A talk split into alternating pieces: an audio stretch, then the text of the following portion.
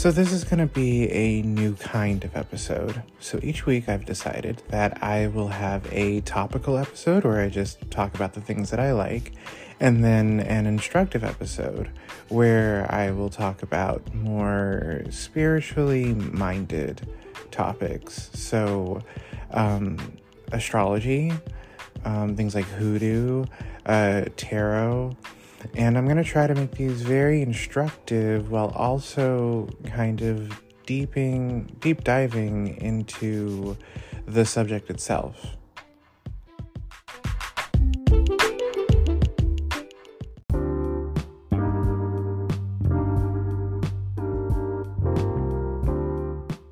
So, there's a lot to be said about astrology, especially because it has made its way into the cultural zeitgeist in such a way that there's not a lot of regulation, but there's so much information.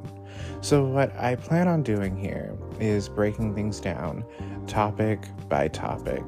So, what we're going to talk about today is the most basic thing, and that's planets. So, something that you all may know is your sun sign that is based on about a one month span between the middle of one month and then into the next. So I am recording this on October 20th, and we are leaving Libra season and moving into Scorpio season. Mind you, I am a Scorpio, a Scorpio stellium, in fact. Um, and we'll talk about what that means later in this series. But for now, just know that uh, if there is more than one planet to look at in astrology, um, if all of those planets are in one spot, that's really, really important.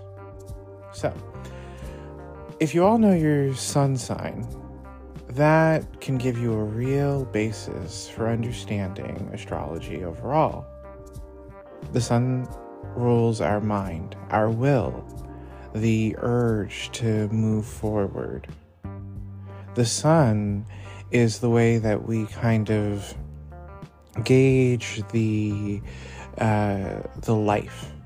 There are two celestial bodies that we call the luminaries, the sun and the moon. Where your sun is tells us the kind of core of you, who you are, what you want, and how you'll probably go about like interacting with your destiny, with the big questions. And that can often tell us how you'll react in certain ways. But we'll talk about the kind of real uh, gauge of how you'll react later. When you're done with the sun, you look to the moon. The moon is the receptive quality. So, if the sun is how you assert yourself and what you want to assert onto the world, the moon is like what the world is asserting onto you. In ancient astrology, the sun was associated with the concept of spirit, and that is, again, how you move through the world. In the moon, was associated with the concept of fortune, and that's what the world kind of gives you. The sun and moon are often associated with your relationship to your father, the sun, and the mother, the moon. Now, this can kind of change depending on who is or is not present in your life, but oftentimes looking to the sun will tell you what your relationship is with your father. And in further episodes, we'll kind of discuss how you can delineate that. But the point is, the moon operates as this kind of understanding that you have about, like, how do you want to be treated in this world? And how do you react when you aren't treated that way? The moon rules the emotions.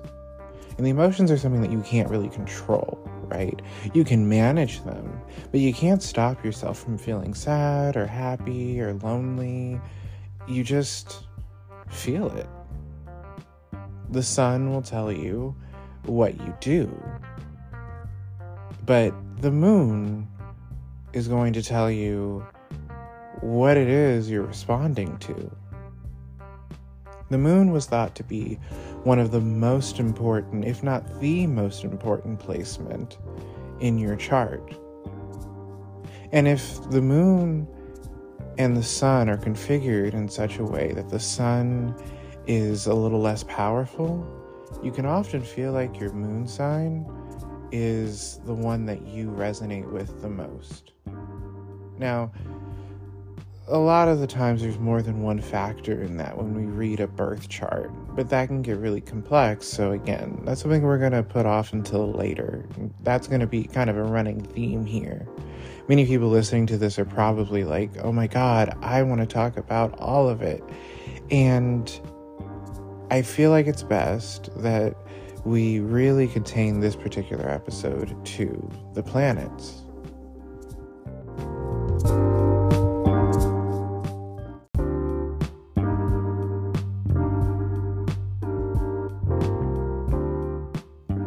So, going forward, we're going to go through the planets based on their proximity to the Sun. The closest is Mercury. Mercury rules over our communication, that's internal and external, so it rules over our thought processes. Now, before I said the sun rules over the mind, and that's true, but it's more the instinctual mind. It is the overall kind of infrastructure of the way that our mind works. The sun is that like basic urge. And Mercury is what happens when that urge is filtered through the way that we think. Now, what every single planet is going to show you is how you've been molded. So, Mercury will show you what kind of intellectual kind of um, space you live in. So, Mercury rules Gemini and Virgo. So, say that Mercury is in Gemini, and that could mean that you grew up in a very communicative space, a place where people were constantly talking, thinking, um, imparting their thoughts on you and back and forth. It's, it's an extremely um, charged placement. But say it's one sign back in Taurus. And that could mean that while you're not non communicative, that maybe that communication comes from a place of stubbornness, kind of, you know, bullheadedness. Um, it could also mean that you pay really close attention to the sensuality of speech. Uh, Taurus, Mercury could really love things like poetry and comedy and all of these other things that actually kind of produce an experience. And that can be molded by the environment in which you grew up. If you're the kind of person, if you grew up in a household where there was a very specific communication style, say you grew up in Jersey in an Italian family, who were very expressive with their hands and very loud and maybe even argumentative. That molds you, and therefore it's going to show up in the chart. So, Mercury, because it never leaves the side of the sun, or at least it doesn't move too far away, it is the closest thing to the sun, and so it will never be more than two signs away from the sun. And because of that, it's often true that people have Mercury placements that are the same or extremely close to their Sun placements. What this winds up meaning is that a lot of people have tightly connected commu- communication styles to their will. I want it, therefore I ask for it. And that is essentially a reflection of how we as human beings are kind of wired as infants, we have wants, needs, ultimate urges, even from the very first moment we open our eyes. And whether or not those urges are met often mold how we communicate. So, as you look at a Mercury placement, your own or someone else's, ask yourself how does this person go about communicating their needs? And do they communicate at all?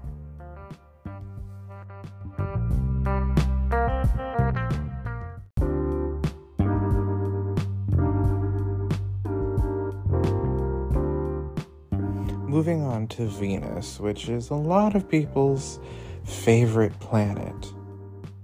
It stands between Mercury and the Earth, which means that it is one of the closest to us and also one of the closest to the Sun. It's also, interestingly enough, right, the brightest star. So, what exactly does that mean? Well, Venus is deeply impactful, probably because of its proximity to both the, the sun and to us. The closer something is, think about the moon. The moon has the ability to change the tides right? We watch it happen. It has the ability to change women's bodies, it has the ability to change the way that we react. I mean, it is a documented fact that, you know, the, every ER knows that when a full moon happens, shit gets real dicey. So let's think about that when it comes to Venus. Venus is close to us. And it exists in this space where it's not in the heat of the sun, but it's also catching some of that warmth.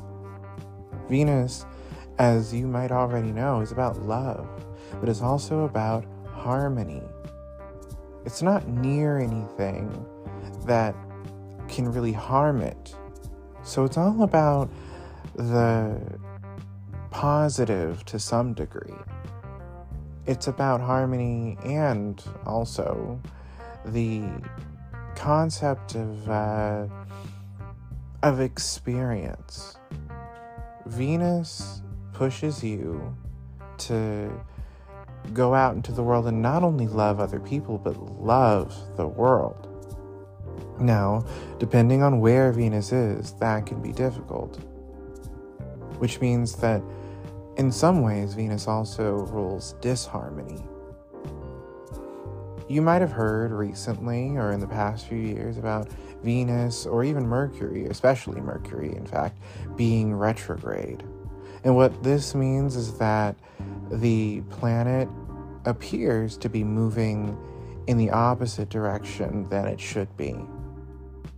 And this to some astrologers is a bad thing, and to other astrologers, they just feel like it's the planet doing what it feels like doing hands off. And at its core, that's probably the, the least that we can say about it is that the planet is hands off. And when that happens, when Venus isn't doing its job, you see massive divorces, you see the kind of um, destruction of war, we see people being disharmonious. And so, in a way, Venus has the ability to both give and take away harmony. And if it's retrograde in your birth chart, it has the ability to give you what you've been working toward so, if Venus rules the sensual, going out, loving the world, it also kind of rules money as a byproduct of that. It rules the things that allow you access to that kind of love. And unfortunately, in a capitalist society, that does mean money. But it also can mean your the material comfort of your home. It can also mean the material comfort of your car. It can mean um, the quality or even quantity of your friendships. Now, friendships are more of a Jupiter thing, so we'll get to that later, but uh, Venus plays a role there as well. If you have a Venus that is compatible with your friend's Venus, the two of you know how to receive love in the same way. Really, having compatible placements of any kind with a friend is going to strengthen that friendship to some degree. But Venus has a way of, at the very least, making it so that two people can better understand each other's wants, even if they can't necessarily give those wants to one another. Venus does not rule over the giving of love, Venus rules over how you want to be loved. Going back to the concept that all of these placements show you something about how you were kind of developed in the world. Someone with a, a really strong Venus could likely have been in a situation in their childhood where they understood the um, kind of concept of love in a way that allowed them to keep giving it and receiving it.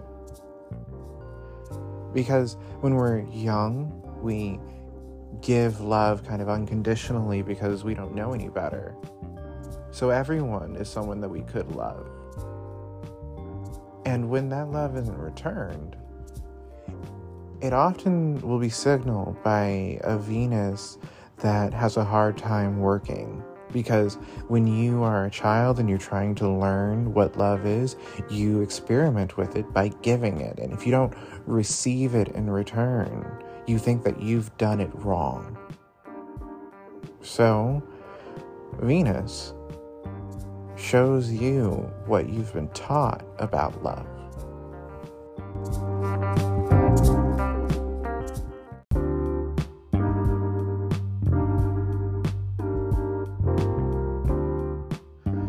Fiery, passionate Mars. Now, a lot is given to Venus around the concept of love, but Mars is also a love planet.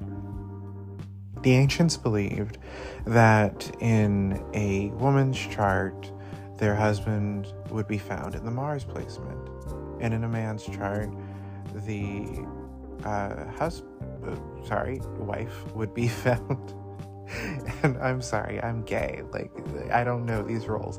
But uh, in a man's chart, it was thought that his wife would be found by Venus. And in modern day, right, we're more likely to be like, well, like, what kind of energy are you attracted to? And that's a better way of viewing it. But the point is that masculine love is found with Mars. And that's kind of a beautiful thing if you think about it, because Mars is all about fire, war, aggression, assertion. It is kind of the boiled down version of the sun. And Venus is kind of the boiled down version of the moon. They're concentrates. If the moon wants you to kind of experience things emotionally, then Venus kind of wants you to experience things physically. And if the sun wants you to um, kind of have an urge to move and, and, and, and get something, Mars is like, well, we're going to do it. It is going to be the impulsive, let me go out and grab it. But it's also the long term. Mars is motivation, motivation, motivation and you're motivated partially by love, sometimes by lust. And Mars, both Mars and Venus, rule lust as well. Venus rules the kind of lust that is the experience of sexuality, while Mars rules the kind of lust that is the more utilitarian sexuality. I need to have sex right now. And oftentimes, when the kind of Martian energy is too high, that often indicates the, the kind of horrors of war. but m- most people who have a real understanding of Mars's placement in ancient times. Valens would t- would say, Ptolemy would say, all of the ancients would say that Mars, while it breeds some really terrible behavior, is also connected to the concept of love and marriage and union. Because there's really no Mars if there's no Venus, and there's no Venus if there's no Mars. Just like there's no moon if there's no sun, and there's no sun if there's no moon for us. Now, the fact is that this is the perfect time to kind of discuss the gendering of planets. Unfortunately, the ancients weren't uh, particularly shy about gendering, and uh, there's also alternative methodologies for understanding the planets. So let's talk about that. Masculine, quote unquote, masculine planets, Mars, the Sun, Saturn, and Jupiter, are all kind of considered to be assertive principles. And all that leaves behind really is Venus and the Moon as quote unquote feminine planets, and Mercury as the neutral planet. And this is where things get really complicated, right? Because if there's a neutral planet, then what does that mean, right? Does Mercury rule over the non binary? And I think the reality is that these are just kind of outdated terms essentially, all of these are inside of you at any given time. There is no shortage of Venus placements for men, or those who consider themselves as men, or those who are um, just masculine presenting. Like it, it, that doesn't degrade the Venus placement. And oftentimes, what you might find in a chart is that uh, you'll find a, a pretty strong Venus in a more secure male's chart. It's a very interesting thing to watch. My point is that the gendering is pointless, and I tend to use the concepts of assertiveness, where the ancients would have said masculine, and receptiveness, where they would have called it feminine. And you can still just call Mercury neutral, and I don't think that Mercury minds. The point here is that when you remove the kind of honestly overly gendered, misogynist, and misandrist kind of undertones of these planets, you are left with the fact that in everyone is a certain amount of everything.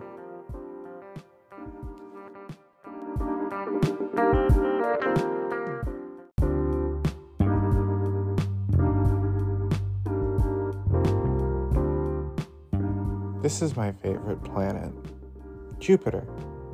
Jupiter exists just beyond the uh, asteroid belt so that there is a line of demarcation between Mars and Jupiter, a line between the planets that are closest to the Earth and possibly most effective on the Earth, and the ones that kind of stand as stabilizing features in the universe. Jupiter is associated with Zeus, but also with Marduk, the Babylonian god king. Jupiter rules how you rise up in this world.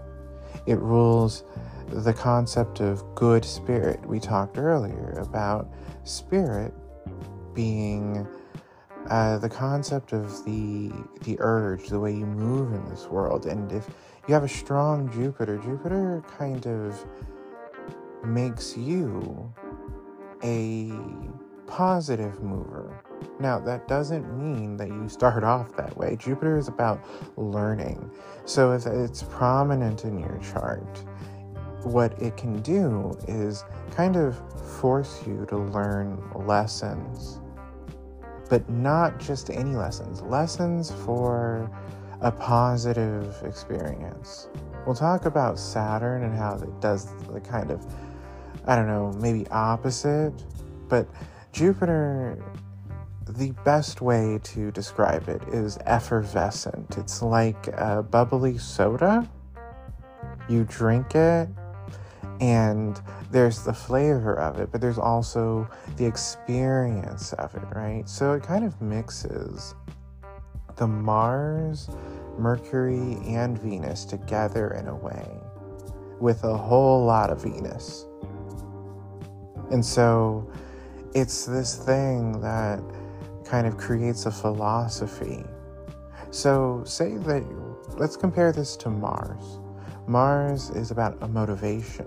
What makes you move forward? And maybe that's love, but maybe that's also the concept of war, of battle, of whatever, right?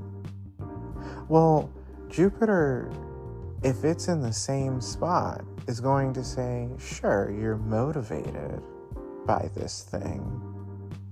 But what is the philosophy around which you actually kind of go after it? Now, that might sound to you like, oh, but isn't that the sun? No, the sun is the basic structure. So, the sun is the ultimate urge, the, the, the Mars placement is the motivation, and then Jupiter kind of becomes the overall plan, the dream, the hope. Because you can be urged towards something and motivated to do it. But if there's no hope, there's no faith, there's no dream, then why would you actually even go through with it? Think about waking up or, or looking around and it's midnight and you haven't eaten. Maybe you're a little high, I don't know. But maybe you've decided at this point that you are going to go to a fast food restaurant. Now, you have the urge to do it, you have the motivation, you are willing to get in your car, right? But it's snowing outside or something and you don't really have the plan for getting there and back. Maybe your car isn't great on the ice. So, do you really have any faith in that car? And if you don't, then maybe you stay your ass at home and find something in the refrigerator. And sometimes that's fine wherever your Jupiter placement is, it's going to be the place where you have a real dream about its outcome. So that Jupiter becomes this place of spirituality and of faith and a philosophy of, of the future. It is the thing, it is the place that you want to rise toward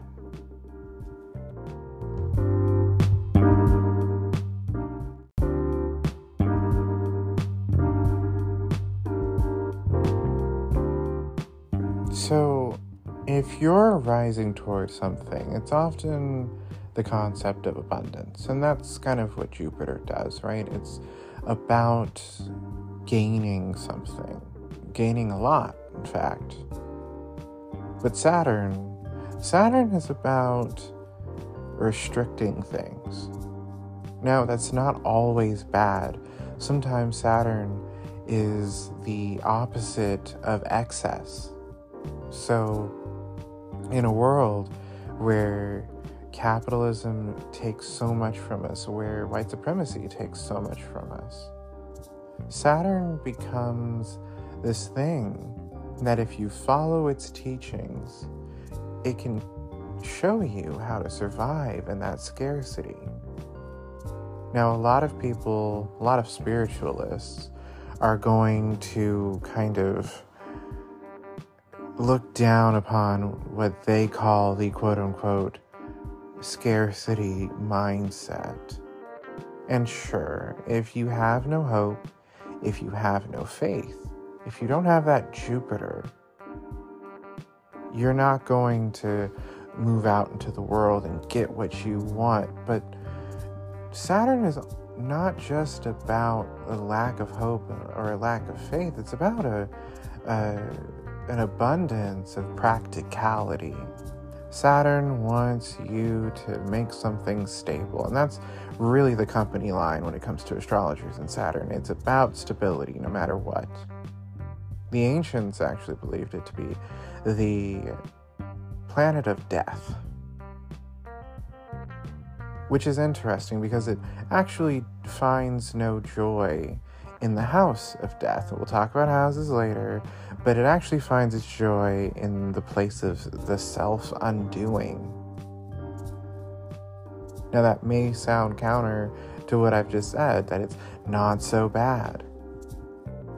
But think of Saturn as the thing that is putting restrictions on you. We've talked about what the outside world does to us. But Saturn is about bad spirit. It's not the outside world, it's what you do. Spirit being how you move in the world. So, Saturn isn't just how the world puts its restrictions on you, it's predominantly about how you put restrictions on yourself. Now, you can look at the Saturn placement and you, and you can go, why do I do that? And oftentimes, right, a really strong Saturn, a Saturn that's really happy, that can be a Saturn that was like well taught. You learn restrictions in a good way. Someone taught you how to restrict something in a positive way that isn't overly restrictive. Someone taught you how to be moderate, not overly conservative. So, what happens is you kind of become this person who self modulates. You stop yourself from overeating if that's something that you feel like you do. You stop yourself from smoking too much. You stop yourself from drinking too much. You, you stop yourself from maybe even working out too often. You stop yourself when you know your boundaries are there. And that's the thing about Saturn. Right? It's it was thought to be the planet of death and really that's because it's the idea that the thing has stopped where it was supposed to stop. So Saturn yes, is the kind of opposite principle of Jupiter and maybe even Venus, but the reality here is that Saturn doesn't say no, it says maybe not right now,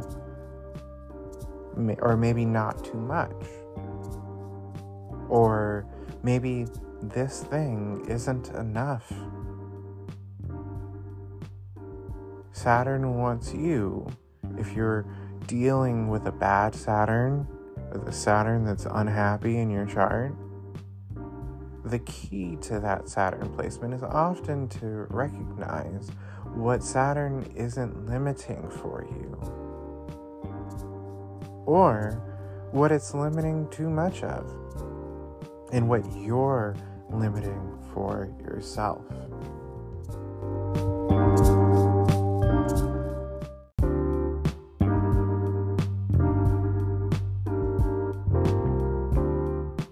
So, before we move on to the outer planets, I want to stop and talk about the nature of the planets we've talked about so far. So, there are two kinds of planets outside of the kind of um, assertive and receptive modality. There are malefic and benefic planets. Now, the sun and moon don't actually fall into either of these categories, and neither does Mercury, the Sun and Moon, because they are life givers, and life is neither positive, benefic, or negative, malefic. And Mercury is just painfully neutral and therefore kind of reacts to the rest of the world. And because it's so close to the sun, it makes a lot more sense, right? Because if the sun is just a neutral life giver, then it makes sense that Mercury being so close to that kind of energy would kind of neutralize out. It would burn away to some degree all these other properties. That doesn't mean that Mercury can't be problematic. It's just that it's kind of like a mushroom. It takes on the flavor of the things that it's around. So, thinking about the malefics Saturn, Mars. Mars is thought to be malefic because it also rules conflict. And Saturn rules the concept of restriction, possibly even death. The benefics are Jupiter and Venus, because Jupiter is about um, the expansion of things, uh, the rising towards something, and Venus is about the the love and positive kind of reception of things. Now, the real kind of measure of these things is how happy they are in your chart. Now, further down the road, we'll get into more complex concepts of that happiness versus unhappiness. But for now, just understand that if a benefic is aspected by a malefic, and the benefic is less powerful for some reason, then that's going to be a really unhappy benefic. So if Venus is in Scorpio, it's naturally in a place of confusion because Scorpio is ruled by Mars, and Mars does things differently than Venus. So Venus is a little unhappy.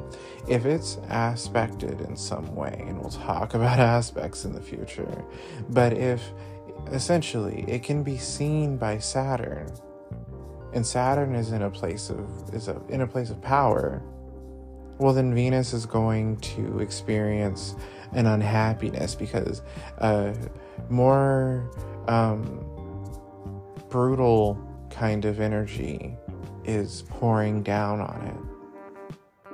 And the same can be said in the reverse.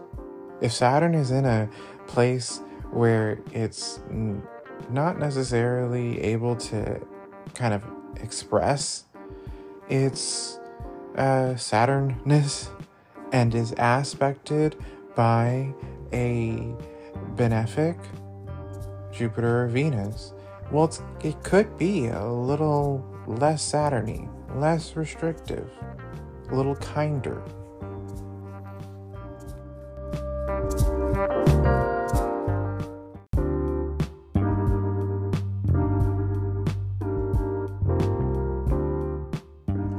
Let's talk about the outer planets.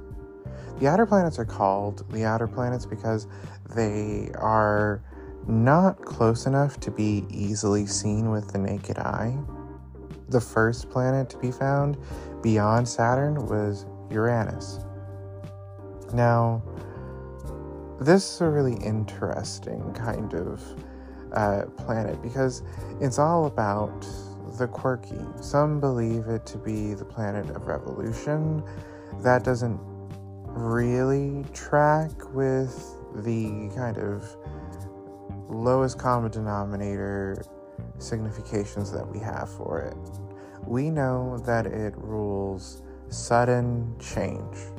Now, that can include revolution, but it doesn't necessarily rule the concept of revolution. We've talked about that on this podcast that revolution has all of these different kind of methodologies revolutionary love, revolutionary masculinities and femininities, like the, the revolution of shaking things off, even in, in the Halloween uh, episode, we kind of talked about what how revolutionary it can be just to understand what it means to be a white person, right? So that's not necessarily inherent to Uranus, and this is where astrology is limited mostly by the fact that it is kind of run by whiteness.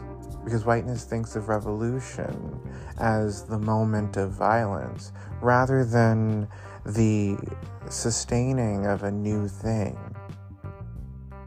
So, what does Uranus really rule? But moments. And that's kind of keeping with it, the concept of like how it was found. It was this thing that was thought to be one thing, and then, you know, suddenly it was this new planet. And it breaks thousands of years of understanding. It doesn't necessarily sustain it by itself, right? In fact, it's hard to sustain it because not everyone at the time had the ability to see it. Sometimes Uranus, if I uh, have read the reports right, can be seen, but only at very specific angles in very specific places on Earth. By and large, the majority of people cannot see Uranus with their naked eye or even binoculars. You have to use a high powered telescope to see it with any clarity on any given day. And that's what makes it hard to sustain because the ancients just looked up at the sky and saw these little white dots or these dots with various hues or whatever in these different positions and they studied that. But Uranus was the first star where you had to add something else. And for some people, that means that it also rules over technology.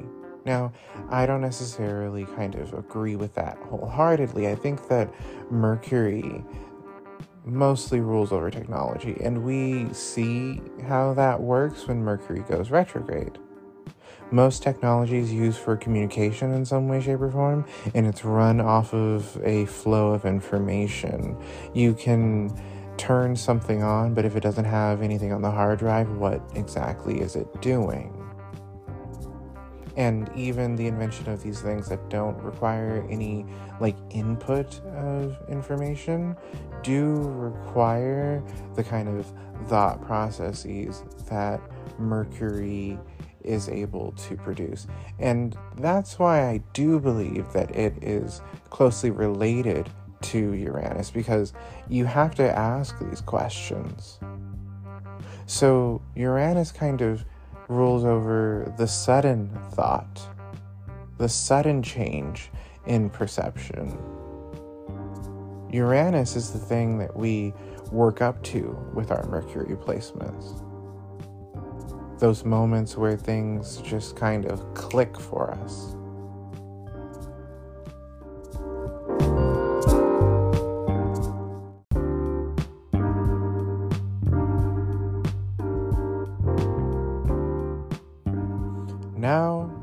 Neptune.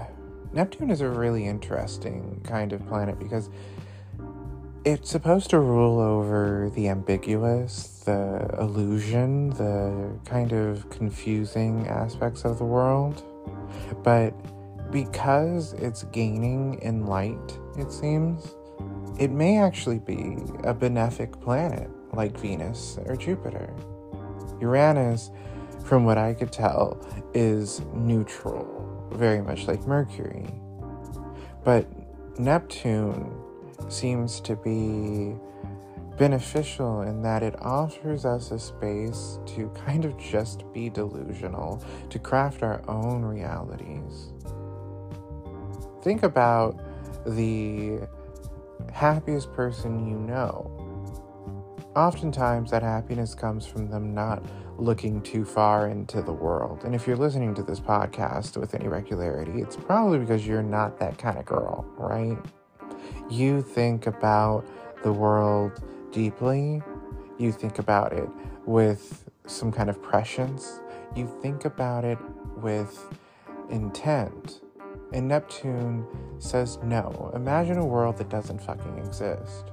Now, that too is very revolutionary because the idea of Neptune is that it melts the boundaries.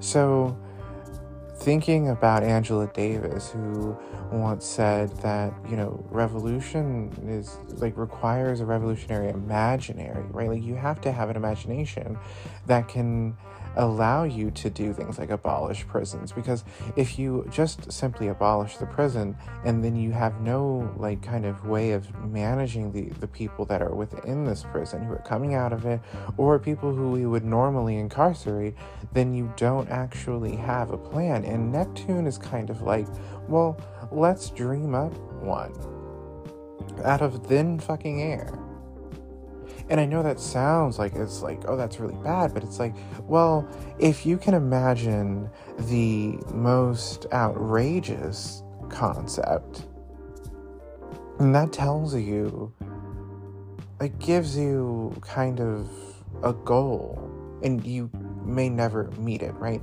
You can shoot for the stars, right? But maybe you hit just the moon. So, what Neptune allows us to do, I think, is something very similar to Jupiter, where Jupiter wants us to rise to something very specific a goal, a dream that feels attainable. Neptune wants us to imagine what the greatest possible outcome could be, or even the worst, so that if you don't hit the greatest, you still get higher than you are right now. And if you don't hit the worst, you're relieved because, well, things didn't go as bad as you thought they would. Neptune is about the movie, not the reality. So many of you who are listening to this may think of California in a certain way, and I believe that Neptune and California are very closely related. But so many of you may think of California in a certain way because of movies, because of what you see on social media. But it's not that way, not in reality. In reality, Los Angeles is just uh, New York where the sun makes it so that the smell of piss rises. Beyond that, they're the same. Just more tan people in one.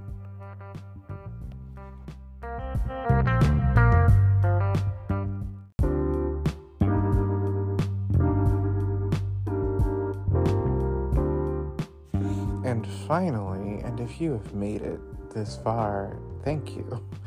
Um, Pluto. Pluto is some special shit because it creates debate. It creates whole subdivisions of astrology. It is this thing that people have been trying to figure out since the day it was discovered. And really, there's only one signification that seems to make sense, and that is ascension a sustained ascension. Personally, I believe that Pluto is malefic. I believe that Pluto is, to some degree, going to cause conflict because anytime someone rises, someone else has to either stay where they are or fall lower. But someone has to be angry that they aren't where this other person is. There will always be a power imbalance between the person who is deeply affected by Pluto and the person who was not. If Saturn, looking at other malefic planets, right? If Saturn is the thing that wants you to learn a lesson slow and steady and kind of build some build a good foundation. Pluto is the thing that wants you to take that tra- that that foundation and transform it into something powerful. Because if you have that foundation now, you can now go out into the world, right? knowing that you have something to return to. So, some associate Pluto with the concept of power, and I think that that's somewhat true. But again, ascension, a sustained ascension, ascension is more the right term here because you can gain power from Saturn or um, Mars or even Jupiter or Venus, right? You can gain a lot of power from those principles, right? But Pluto is about maintaining power.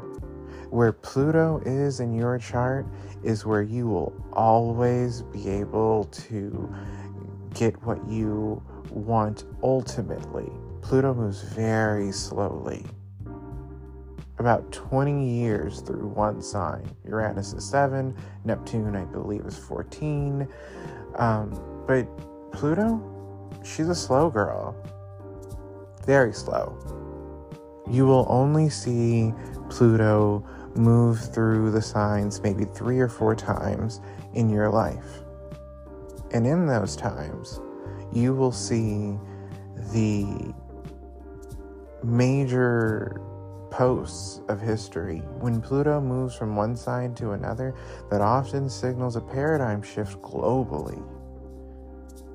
It can often tell you that a war is coming, and that's why each generation has a war. Well, that's at least something that is correlated to the fact that each generation has a war that they can ascribe to themselves.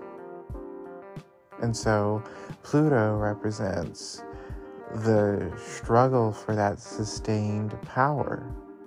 Because when you think about war, right, it's multiple governments, multiple bodies of people who are in positions that are sustained sources of power.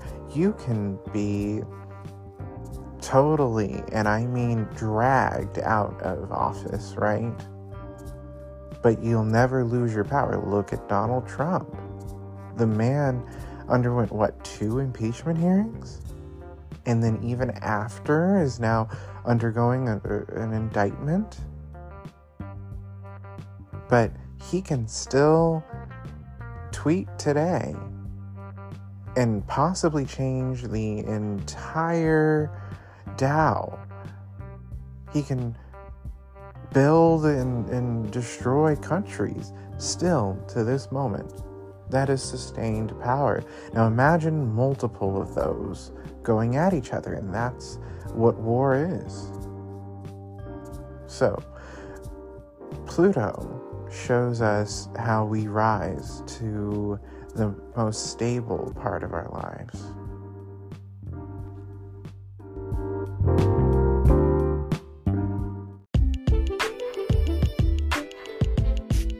So, this will be a weekly segment. This will be a time where we can learn and maybe you'll kind of refine your own thoughts on these things. This is just my take on the planets. And next week, we'll talk about the houses. And then the week after that, we'll talk about aspects. And the week after that, we will talk about um, all kinds of ancient techniques, and hopefully, months from now, I will have amassed a kind of collection of lessons that people can refer to and say, is this my understanding of this technique or concept? Don't think of this as like a prescriptive kind of thing because it's not. Think of it as a thing that creates um, a dialogue. So I will be doing these um, weekly, um, likely on Tuesdays, so that you have something on Tuesday and then something on Thursdays, which is the normal podcast. And if this goes well, I might go ahead and expand this. And once maybe we're like out of the astrology kind of thing, right? Once we get way out into the weeds, then I think I'll kind of move a little further over into tarot. And I guess if someone is like, hey, I really want to know about tarot, can you do a separate segment about tarot specifically?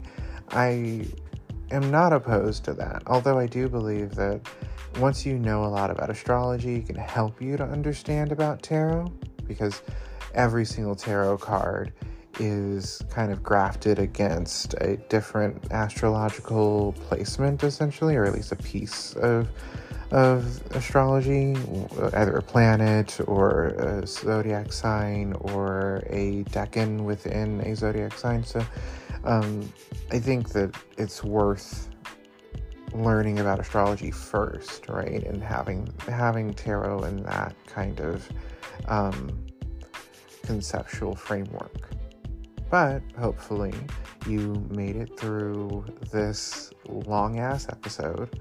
Um, long for me, I guess, because most of my episodes are about 25 minutes. Um, and hopefully, these lessons are beneficial to someone. At the very least, it'll help me to further refine what I believe these planets are about, and the zodiac is about, and astrology in general is about. So, thank you.